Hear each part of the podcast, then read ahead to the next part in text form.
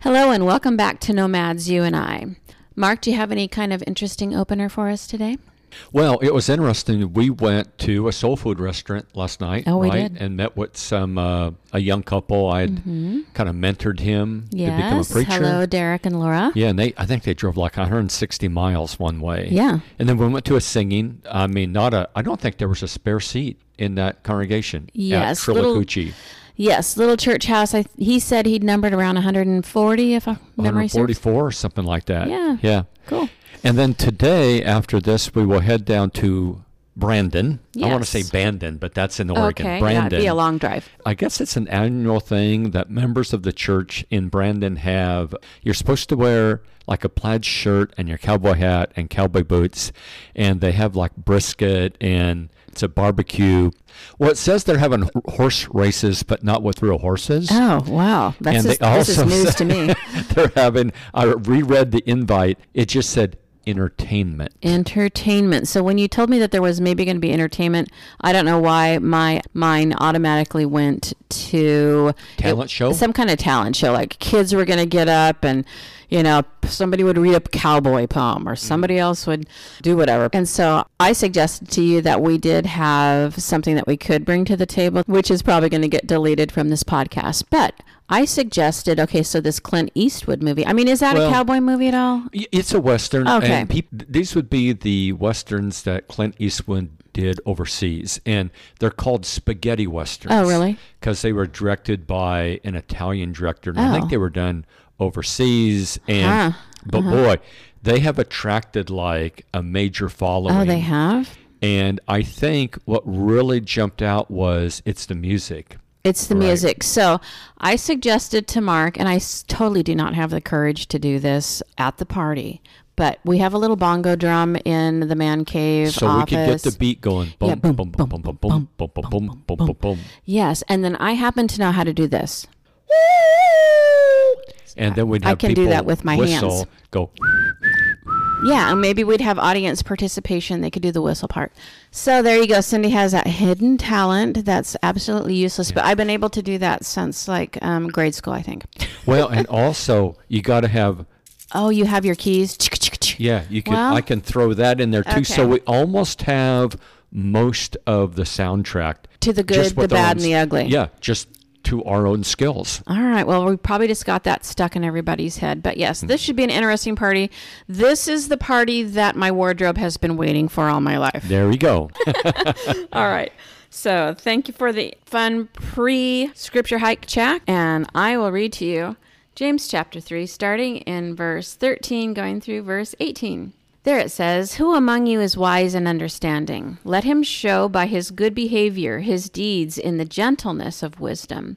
But if you have bitter jealousy and selfish ambition in your heart, do not be arrogant and so lie against the truth. This wisdom is not that which comes from above, but is earthly, natural, demonic. For where jealousy and selfish ambition exists, there is disorder in every evil thing. But the wisdom from above is first pure, then peaceable, gentle, reasonable, full of mercy and good fruits, unwavering, without hypocrisy. And the seed whose fruit is righteousness is sown in peace by those who make peace. this is really one of the great sections, I think, of the book of James. Yes. Interesting, sweetheart. It starts with, Who among you is wise and understanding? Mm-hmm. And there might be a couple of things there. It looks like that maybe James is challenging his readers a little bit who might consider themselves, well, we're smart people. Mm-hmm. And James says, okay, if you really are wise, mm-hmm. if you really are as understanding as you claim to be, show it. And show it by your good behavior and show it by your deeds. And you know what that brings you back to? Be a doer of the word, not merely a hearer. Yes. It also brings us back to just a couple verses before, you know, there was this distinction of fresh water or bitter water. There was can a fig tree produce olive or a vine fig? So, like, what kind of person is this? Salt water or fresh? You know, I guess, does this connect it?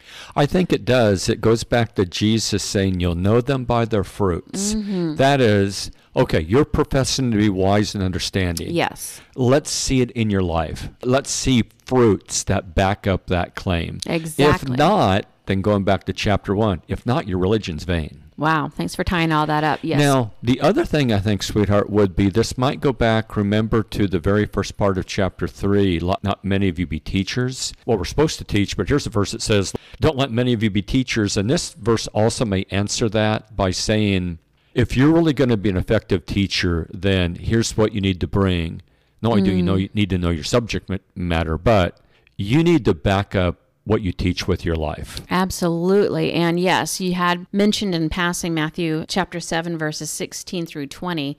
And there it says, By their fruit you will recognize them. Are grapes gathered from thorn bushes or figs from thistles? Likewise, every good tree bears good fruit, but a bad tree bears bad fruit. A good tree cannot bear bad fruit, and a bad tree cannot bear good fruit. Every tree that does not bear good fruit is cut down and thrown into the fire. So then, by their fruit, you will recognize them. And so, as we're going to see as we dig into the difference between wisdom from above and wisdom from below, it's going to help us distinguish what kind of fruit we're looking at, right? Great observation. I think this is very good. What's well, good for every generation. Our generation seems to be falling into a little bit of the trap of, well, I know I'm lazy and I'm doing drugs and I yell at my parents, etc., but I really am a good person. Yeah. And James doesn't allow us to play that sort of game. So James would say the truly qualified and skillful teacher is the person whose life matches the Word of God or matches what they're teaching, their profession. Our conduct does preach a very loud and clear sermon. Yes, there is so much confusion in the world with the culture right now, Mark, where good is being called evil and evil is being called good. And there's so many things that have gone into that. But I think one of the things I want to point out to try to see through that deception is that what I've seen, Mark, is that, like, if you go on to the website of the most major organization in America that does everything that they can to make sure that a mother can choose to end the life of her child who she's about to give birth to, they will use all of the same vocabulary that you will find in the scriptures. They're going to misuse such words as compassion or love or responsibility, these kinds of things. And they totally use the vocabulary of goodness to do everything they can to achieve death. And so no wonder the scriptures say we're to be as shrewd as serpents. I mean, we really, really do need to be paying attention and look farther than just on the surface of what we're hearing these days. That's a great observation that, that in order for evil to sell its program, it has to put it in the language that sounds like good. Exactly. If it put it in the language of actual evil, no one would buy it. They'd say, well, that's horrible. That's a horrific sort of yes. point of view. Yes, sugar coated. Yes, the devil is a trickster. All right. Well, what's that next phrase? It's okay. an interesting one. It yeah. says, in the gentleness of wisdom. One translation says, done in humility, which wisdom prompts. Mm. And I think that's the idea of gentleness here would be a very intelligent, accurate, but humble view of oneself. It's not being passive. Yes. And it's not being weak. Right. But it's the opposite of arrogance. Right. It's right. a it's a humble recognition. Yes. And there's an irony that I've seen in several co- quotes that talk about, like, don't be arrogant about your virtues. you know, that sometimes people talk about a humble brag and that kind of thing. So, yes. Instead, verse 13 says, Who among you is wise and understanding? Let him show by his good behavior and his deeds in gentleness and wisdom. So, good character must always be accompanied by humility if it is to remain truly good. Yes. And also, an essential aspect of wisdom is humility. You really can't separate them. Uh, way back in Proverbs 9, it says, Teach a wise man. We think like, well, wait a minute, doesn't the wise man know everything? No. Mm-hmm. Teach a wise mm-hmm. man, and he will be yet wiser. So, wisdom is someone who is forever teachable, who's ever open to the truth, and who is always open to correction. Yes, only the humble person sees themselves as they truly are. And as every one of us is, we are in need of yet more of the knowledge of God's wisdom. hmm So, if you're humble, you're right. You see who you are accurately. You see who other people are, that they need compassion and grace and mercy and um, the golden rule of well, approach them in the way that you would want to be approached, right? Matthew chapter 7, verse 12. Yes. But maybe even more important than that, if you're humble, you see where God is. You realize that God is God and you're not, and that you're very limited and finite. You can really mess things up when you operate just on your own opinion, which I think the next verse is going to move into. Yes, verse 14 says, But if you have bitter jealousy and selfish ambition in your heart, do not be arrogant and so lie against the truth. Now, James is going to connect this with a wisdom that comes from below, a wisdom simply of this world. Maybe another way to put it, a way of looking at life where you factor God out. God's mm. not factored in. You're not factored in the Bible. You're just looking at things from a purely materialistic sort of level. Yes. And when you do that, you are going to end up with bitter jealousy. You are going to end up with a me first. Selfish ambition, I think, is people say they're a good self promoter. you know, they, Yep. the person they're really out trying to promote is themselves. This is that dog eat dog and Uh-huh. stab people in the back to try to get up the corporate ladder sort of thing. You know, the sad thing is it, that can invade Christians too. Yes. Right? We have a choice here. And Paul talks about that in Philippians 1:15 when he was in prison there were actually Christians that were glad he was in prison because they thought that gave them the open door to try to make a name for themselves. Yeah. Yeah, there's a lot of ways this can manifest itself. Selfish ambition can really take a lot of your happiness. It feels like you're actually moving toward happiness by pursuing selfish ambition, but in reality it really really makes you miserable because often your relationships get trampled, you know, in the process of selfish ambition. It can also be not just in the workplace, but also with your family. But if we can just deal with what's in front of us sometimes and the needs of our families before achieving these personal goals that we have, we end up actually with better relationships and we like ourselves better as well. So I would just look out for this on every level of your life, whether it's parenthood, whether it's in your marriage, whether it's in your volunteer work, if it's in your local congregation, selfish ambition ruins everything. Yeah. It's interesting how if you put yourself as the center, how well you're jealous. You You're- are because you're- you're, clinging like somebody's going to take my stuff. Yeah, you're threatened. You're threatened by other talented people. And there's going to be other talented people. And so naturally, it's going to be there, And right? that's good that you're not the only talented person. Like, Right. The more the merrier here. We all benefit from one another's talents. I'm impressed though that the Holy Spirit says it's not just resentment, it's a bitter, it's a very Oh. harsh Yes. resentment. It's like where you can't bear see someone succeed, which is really sad because when you're a Christian, you want everyone to win. You- Absolutely. and it's interesting that this, of course, is in the context that he's been dealing with teachers. And I think there's a good application to that of if someone actually is a better teacher than you are, Mm-hmm. you should rejoice in that because that's probably going to help you on your game. oh yeah. That's going to help you become a better teacher. right. Because So- you're going to learn from them and. Oh, definitely. You want to be out talented.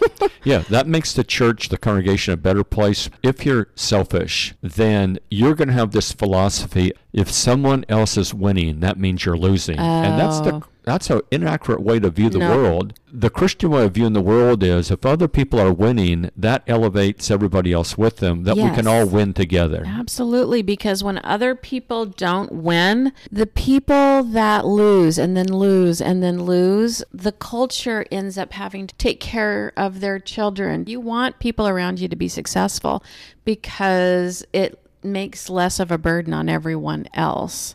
And so let's just all realize we're on the same team. Humanity is on the same team. And how can you judge yourself? Like, are my ambitions rooted in selfishness or am I more of a team player in this world? And one of the things that I was thinking that we could use to assess the quality of our goals is when we think about what the fruit would be should we attain them are those fruits the results that would ripple out and give the people around us a leg up you know Does it help my neighborhood, my country? Does it help my congregation? Does it mostly help other people? And then you know, yes, I'm going to shoot for this. I think this would really benefit a lot of people. Yeah, if God is the center rather than you, I think what happens is that you become the mentor and you want people to be better than you are. You, you want to develop people that, hey, here's the way to do it and go further than I went, Mm-hmm. you know? But I think if self is the center, then that's when you try to keep it all to yourself and you try to hold on to your little realm of influence and power. There's a really cool quote that I wish I could say off the top of my head, but maybe folks can Google this fantastic quote. It had to do with, it was C.S. Lewis, but it had to do with the teacher's goal that was teaching students how to fence, you know, how to sword fight, was that his student could out fence him. That mm-hmm. that's how he would know that he was successful. So,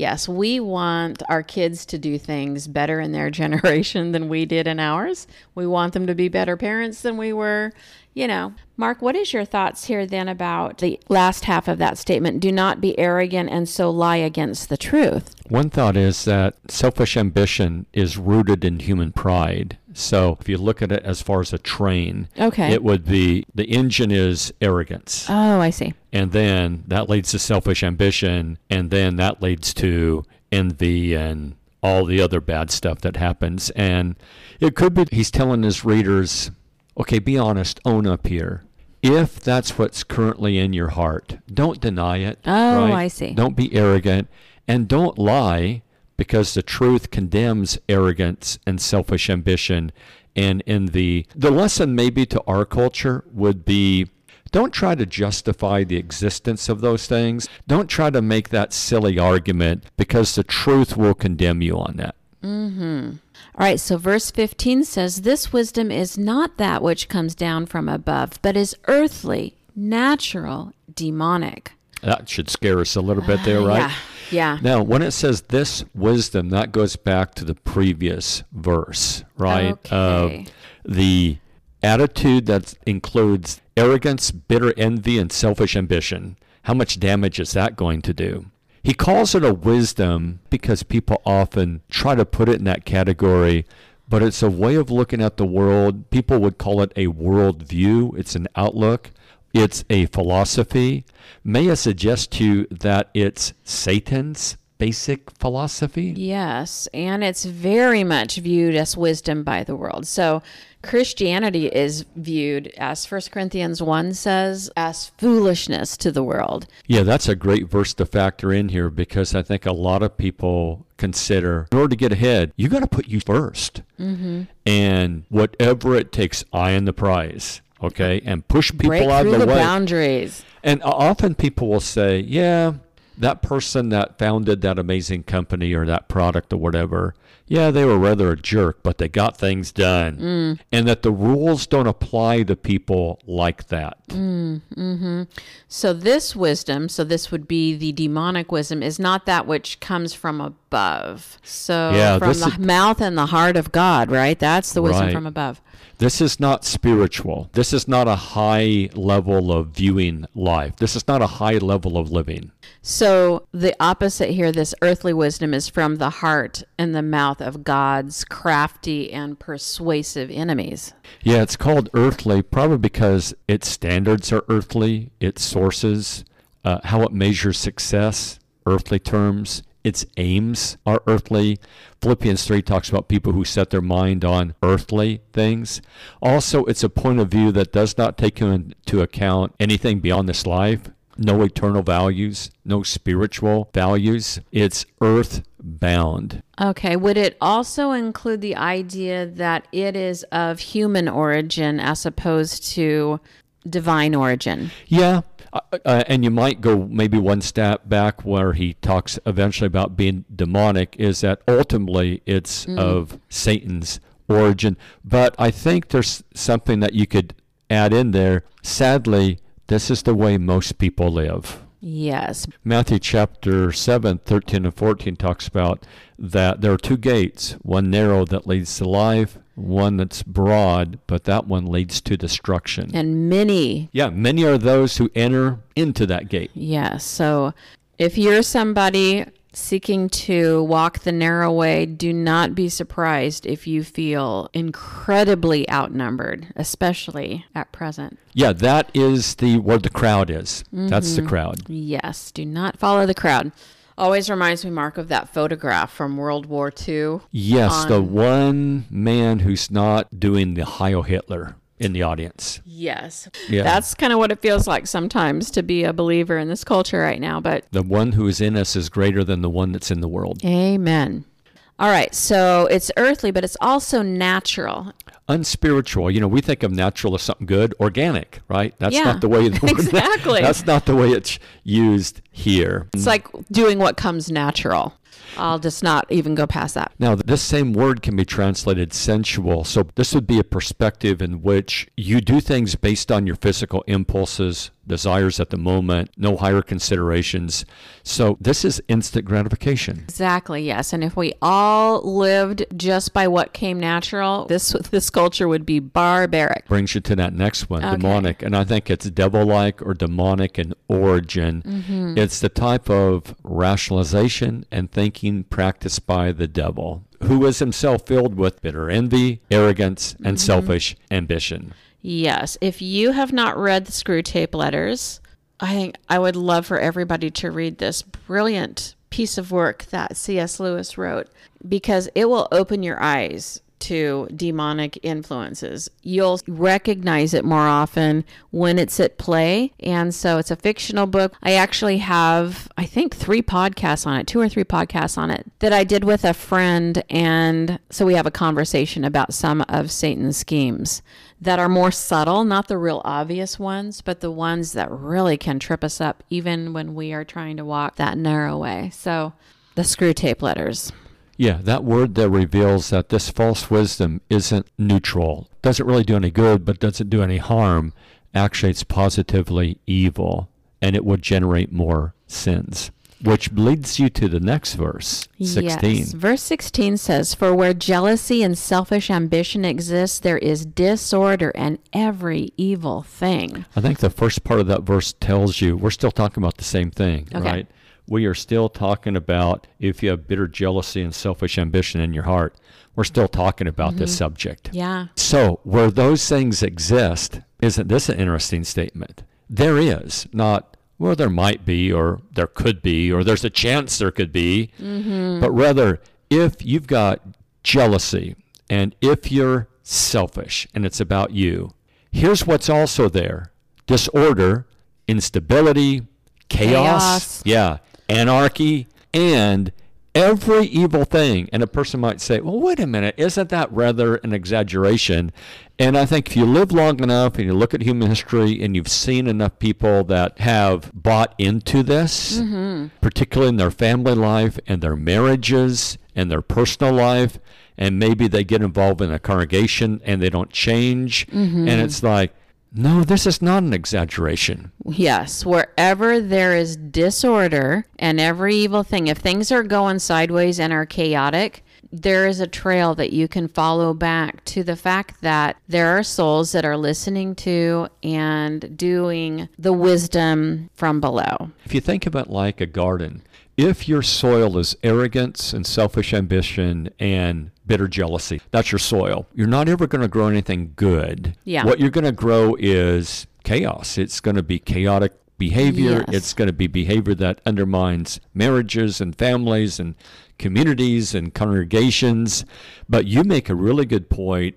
If you are in a family where there's chaos, if you're in a nation where there's chaos, if you're in a congregation and it's chaotic, okay, Trace it. trace it to, okay, that means there's selfish ambition here, there's arrogance here, and there's bitter jealousy. Yes. And so, yes, it goes down into our personal lives, and we could sit here for 10 hours and give a bunch of examples of this, but I will just throw out there some of the most obvious ones. We're in an election year. If it concerns you that some of the most chaotic scenes have surfaced over the last few years where people are taking baseball bats to to businesses so that inner city urban areas a lot of people are fleeing those because of every evil thing going on there, the disorder.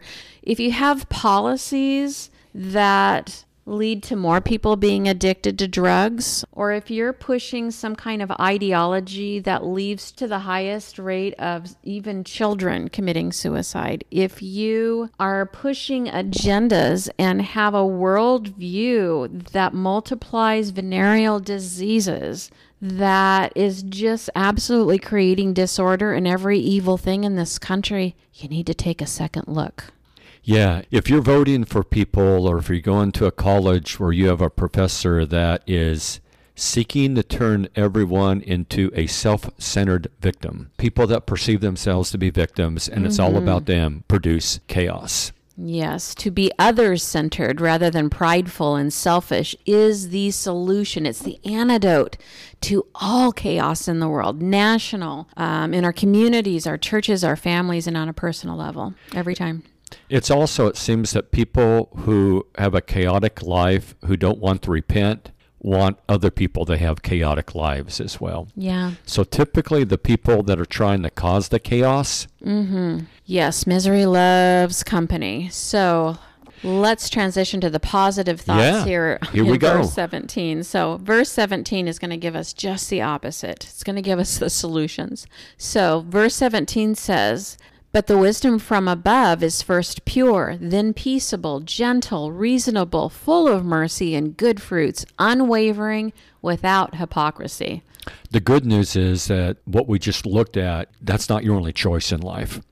And the good news is that there's a different point of view. There's a different worldview, different way of living, thinking, different way of organizing your heart, mm-hmm. your priorities, your values, your mind. And so it's a wisdom from above, which means it's not a wisdom that man could have invented on his own. Yes. Jeremiah 10:23. It's not a wisdom that you can find outside of a relationship with God. Right. This is a wisdom that's granted to those who love God and have asked Him for that wisdom. Remember, Mark in chapter 1, verse 5, that God promises to grant this wisdom to those who ask. Yeah, to the humble, to people that respect him and fear him. Proverbs chapter 1 verse 7. Mm-hmm. So it will say that wisdom is first pure. All right. So pure, morally and spiritually undefiled. So it's going to be freed of greed and lust and cruelty, etc., right? Pure. Right. It would not be a wisdom that argues that the end justifies the means Mm. or whatever it takes to get the job done. Mm-hmm. This is a wisdom concerned with motivation, integrity, Absolutely. honesty, and the value of the other individual. And so you see that in Psalm 139, the end of that psalm. Search me, O God, and know my heart. Try me and know my anxious thoughts, and see if there's any hurtful way in me. Mm-hmm, mm-hmm. This is a wisdom that has a purifying effect on your life, where, as in James 1:21, you're motivated to get rid of everything that is dark. Absolutely. So that does connect to the next one, which is it's this wisdom from above is peace loving. So as opposed to what we just described about all that chaos, it is courteous, it's considerate. It you know, after the riot, it's helping people get the windows replaced in their businesses. You know, this is peace loving. Yeah, it's peaceable. It loves peace. And so, number one, this is a wisdom that wants to have peace with its creator. Yes. But also, as a result of that, this is a wisdom that produces right relationships. Bi- The Bible talks about as much as in you lies, be at peace with all men. Mm-hmm. This wisdom follows the path of reconciliation. Ah. This wisdom follows the path of redemption. Ah. This wisdom follows the path of restoration. I like what someone said. You see someone, they've made a mess of their life, right? Okay. And this is not a wisdom that then tries to continually kind of pile on. And this is a wisdom that Defend sho- themselves and all that. well, this is a wisdom that shows up to that person who's just crashed and burned with a shovel and a rope that says, I see you've dug a hole for yourself. Let me help you get out. Here's a rope. Here's a shovel. I'm here to help you get out of that and mm-hmm. get you back on the right track. Mm, right. Just the opposite of that selfish ambition that we read about. Yeah, the before, to be selfish ambition, yeah, really rejoices when other people fall because that's uh-huh. one less competitor, right? Right. The. Selfish ambition wants other people to fail so that I can rise to the top. This is the type of wisdom that wants to keep relationships together. Uh huh. And doesn't try to even the score and everything. So even if there's like tension in your marriage, can you think of a way that you're being selfish that you could kind of let go? You know, maybe it's just that you want to be the one in the right and that kind of thing. If you could let go of some selfish ambition, maybe you could enjoy a higher level of peace. Yeah, and I think this is also the wisdom that when you're wrong, you admit it and you ask for forgiveness mm-hmm. and you grant it. So it's also a wisdom that is gentle. Interesting word. It's a really big word that I think brings in a number of different concepts. Yeah. Equitable. Yes. fair, sweet reasonableness. You can talk to this person. Okay. This is a person who I like the word approachable. yeah. If someone doesn't agree with you, you don't shut them down. You say, "Hey, come over, sit down. Good to have you. Here's a cup of coffee. Let me hear your argument. I'm willing to hear you out." Yeah. And if I don't agree, I'm going to give you some pushback, but it will be a reasonable, Respectable. respectable sort of response. Mm-hmm. Yes, we always have to almost negotiate all day. So there's always exchanges that we're having, whether it's with our children or our friends or family. But here's the question mark What's the least amount of force verbally or otherwise that I need to use to bring about the desired outcome? For the good of yourself and the other, right? Right. The least amount of volume in your voice. The, you know, think about your body language you can really express gentleness in your body language as well. Yeah, the other wisdom of the world is it tends to always go nuclear. It just dropped a bomb, you know? Yeah. And this is very constructive. Hmm. The wisdom from above is reasonable, so it's willing to listen. It's logical, Yeah. right? Ready to obey. Uh, Yeah. Teachable would be another, not stubborn. It's willing to hear you out. Uh huh. It's not rigid. Uh, huh. You know, like this is my opinion and I'm sticking to it. Yes. So it's interesting to see that the word reason, of course, is in the word reasonable. So there, there must be a, w- a willingness on both parties to reason with one another. The wisdom from above is not cowardly and too afraid to negotiate and to reason together and to pull things out of the fog. Basically, you could say it is willing to put things on the table that are awkward, but you're going to reason together in this kind of wisdom. You know, you're going to negotiate. And, you know, if it's humble, then it's going to be reasonable, willing to listen. hmm So, next, the wisdom from above is full of compassion. What are your thoughts? Yes, kind actions, mercy on a consistent basis. Mm. I think we can teach our children this quality by inviting them to imagine until it pains them how it would feel to be in the situation of another and to use that empathy to move ourselves towards acts of kindness, right? Empathy is a good word here, where you you put yourself in the other person's shoes. yeah. Now, in James, we're going to see this. In chapter 2, we saw this about empathy for the person who's poor, in need Okay. of daily food and clothing. Yeah. In James 1, it's the empathy of there's a widow, she's by herself, she's vulnerable, there's the orphan, there's. Yeah. and also at the end of James chapter 5, it's the uh, the mercy that goes after someone who's fallen away. Mm. Well, that next phrase is not only is it full, I like that word full of mercy, Yeah. but also good fruits, Uh-huh. which tells me just like if you follow the other wisdom, the bitter jealousy, Yeah. the range of damage, you can't calculate that, right? Right. It's just like massive.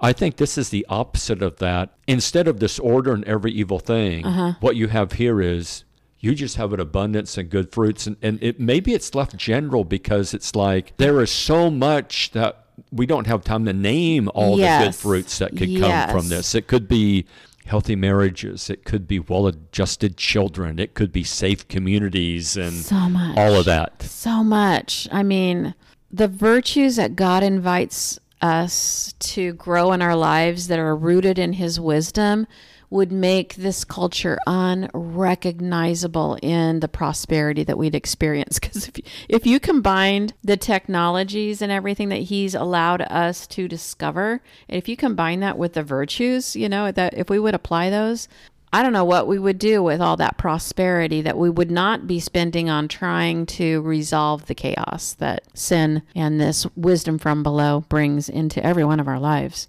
Mm-hmm. So, yes, good fruits, unwavering, Mark. So, there's a consistency here. It's not that sometimes it's gentle and reasonable and full of mercy, and it's, but it is a wisdom that just is steady, right? It continues in one direction. Single minded, always focused on serving God and others. But also, remember James 1 talks about the person who doubt. You know, it's kind of like the sea driven by the wind. Yeah. This wisdom is not skeptical of God's truth. Mm, I see. Some people think it's really clever never to make up your mind about anything. Okay. And no, it isn't. Uh-huh. There are certainly areas that it's okay to say, just don't know about that because God hasn't really talked about that. Uh-huh. But on all the areas where God has spoken, this wisdom is very clear. Yes, unwavering. That's a great point. So it can be unwavering in not acknowledging God exists or unwavering in admitting how the scriptures have to be his word, given all the pre scientific foreknowledge and the fulfilling of those prophecies and just the wisdom.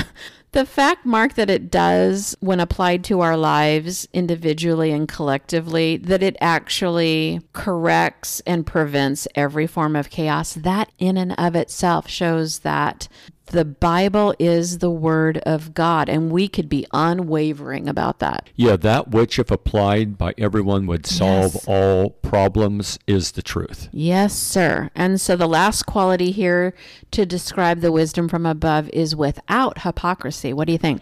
Well, if we compare it with the other wisdom Yeah. from below, Yeah. that's a play acting life, Uh huh. right? That's the chameleons, and that's the It's the shysters, swindlers, and scallywags. yeah, and the fakes and the flakes, right? Those are all people that are playing a part, Mm-hmm. and that type of wisdom deals in deception. Absolutely. It's really clever at putting on a disguise, revealing your real aims and motives. It's all the people on the internet hiding behind false identities and Uh-huh. that type of thing. This wisdom doesn't pretend, doesn't have to pretend. yes, because it's from above and it's rooted in truth. So it's genuine. What you see is what you get. Yep.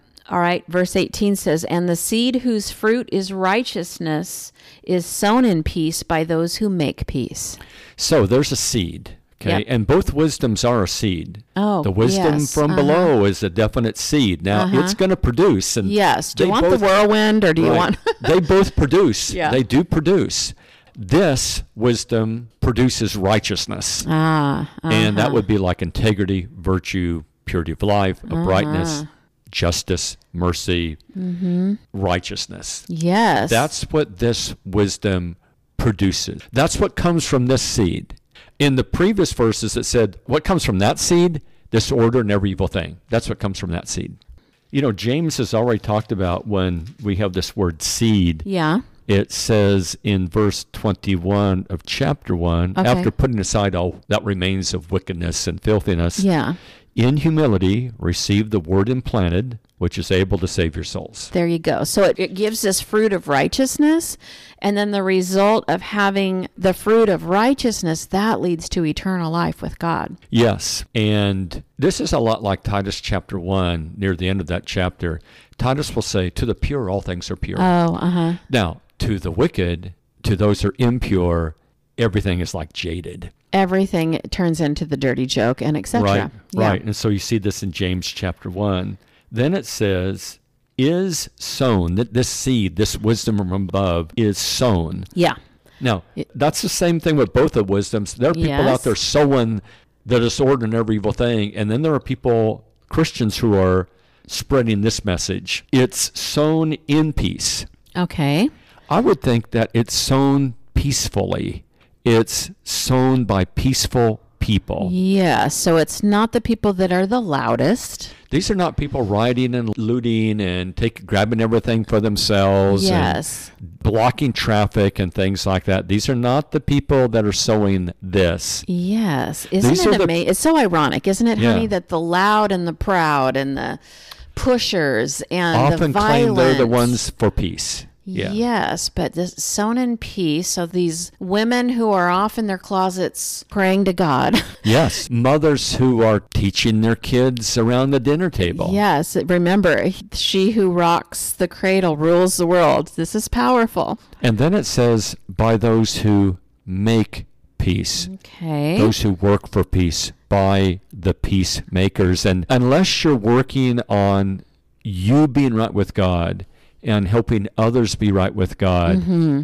you're creating chaos. If you're not trying to get people right with the Creator, and if you're not trying to be right with the Creator yourself, you're lying about being interested in peace. Yeah. Boy, do we need more peacemakers, Mark. The New Living Translation says, And those who are peacemakers will plant seeds of peace and reap a harvest of righteousness. And then the Amplified Version says, By actively encouraging goodwill between individuals. Do we need this in the world or what right now? All I'm saying is give peace a chance, Mark. There you go. So we're brought back all the way to really the first part of chapter three, right? About Yeah. teachers. The best personal worker, the best teacher, will be the individual mm. who is intent upon bringing men and women into a peaceful relationship with God mm-hmm. and each other. The person who wants others to enjoy the quality relationship with God and their brethren that they are presently experiencing. Mm-hmm. What a great conversation, Mark Dunnigan. Thank you, thank you so much for fitting in this podcast conversation before the rest of our activities today. And thank you so much for listeners for joining us for this conversation over James chapter 3, verses 13 through 18. God bless.